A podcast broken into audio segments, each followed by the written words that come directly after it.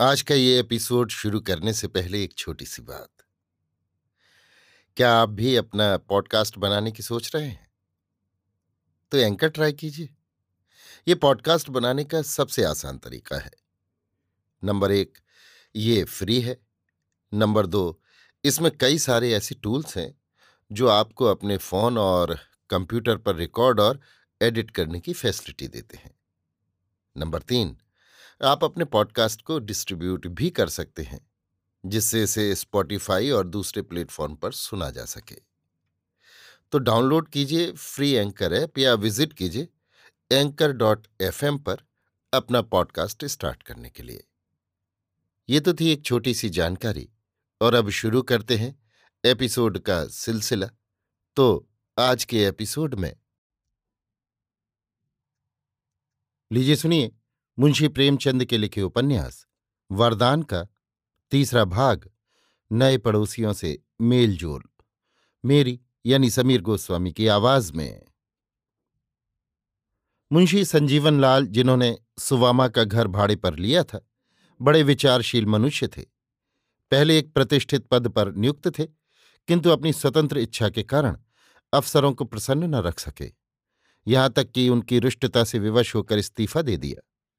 नौकरी के समय में कुछ पूंजी एकत्र कर ली थी, इसलिए नौकरी छोड़ते ही वे ठेकेदारी की ओर प्रवृत्त हुए और उन्होंने परिश्रम द्वारा अल्पकाल ही में अच्छी संपत्ति बना ली। इस समय उनकी आय चार पाँच सौ मासिक से कम न थी। उन्होंने कुछ ऐसी अनुभवशालिनी बुद्धि पाई थी कि जिस कार्य में हाथ डालते, उसमें लाभ, छोड़, हानि न होती थी। मुंशी संजीवन लाल का कुटुंब बड़ा न था। संतानें तो ईश्वर ने कई दी पर इस समय माता पिता की नयनों की पुतली केवल एक पुत्री ही थी। उसका नाम व्रजरानी था। वही दंपत्ति का जीवनाश्रय थी। प्रतापचंद्र और व्रजरानी में पहले ही दिन से मैत्री आरंभ हो गई। आध घंटे में दोनों चिड़ियों की भांति चहकने लगे। विरजन ने अपनी गुड़िया, खिलौने और बाजे दिखाए। प्रतापचंद्र ने अपनी किताबें, लेखनी और चित्र दिखाए। विरजन की माता सुशीला ने प्रतापचंद्र को गोद में ले लिया और प्यार किया। उस दिन से वो नित्य संध्या को आता और दोनों साथ साथ खेलते। ऐसा प्रतीत होता था कि दोनों भाई बहन हैं। सुशीला दोनों बालकों को गोद में बैठाती और प्यार करती। घंटों टकटकी लगाए दोनों बच्चों को देखा करती। विरजन भी कभी कभी प्रताप के घर जाती। विपत्ति की मारी सुवामा उसे देखकर अपना दुख भूल जाती। छाती से लगा लेती और इसकी भोली भाली बातें सुनकर अपना मन बहलाती। एक दिन मुंशी संजीवन लाल बाहर से आए तो क्या देखते हैं कि प्रताप और विरजन दोनों दफ्तर में कुर्सियों पर बैठे हैं। प्रताप कोई पुस्तक पढ़ रहा है और विरजन ध्यान लगाए सुन रही है। दोनों ने ज्यों ही मुंशी जी को देखा, उठ खड़े हुए। विरजन तो दौड़कर पिता की गोद में जा बैठी और प्रताप सिर नीचा करके एक ओर खड़ा हो गया। कैसा गुणवान बालक था।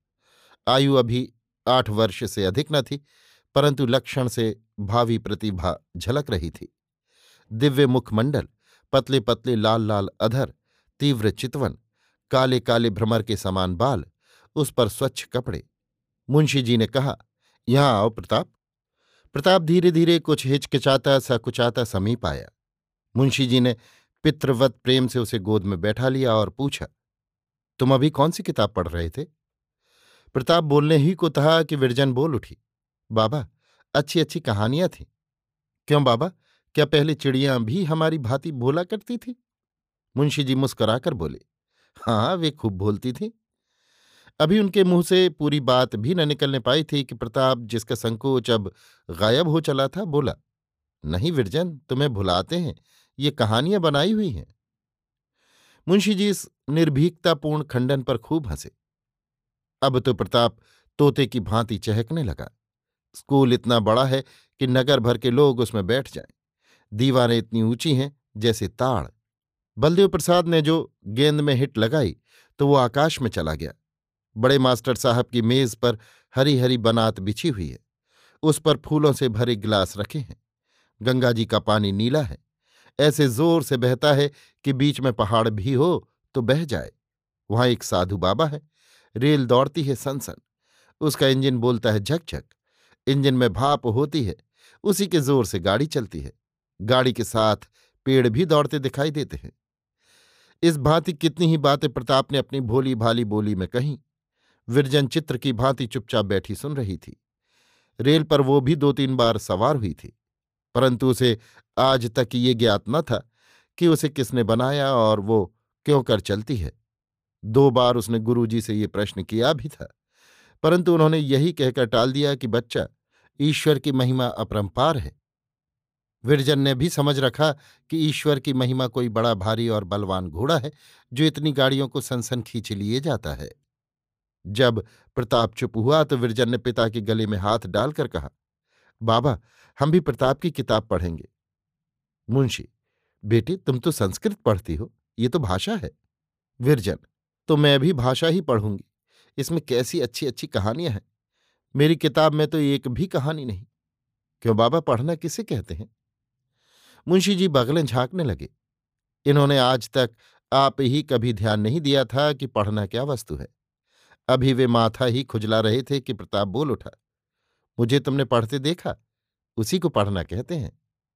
विरजन, क्या मैं नहीं पढ़ती? मेरे पढ़ने को पढ़ना नहीं कहते? विरजन सिद्धांत कौमुदी पढ़ रही थी। प्रताप ने कहा, तुम तोते की भांति रटती हो। अभी आप सुन रहे थे? मुंशी प्रेमचंद के लिखे उपन्यास, वरदान का भाग तीन, नए पड़ोसियों से मेलजोल, मेरी यानी समीर गोस्वामी की आवाज़ में।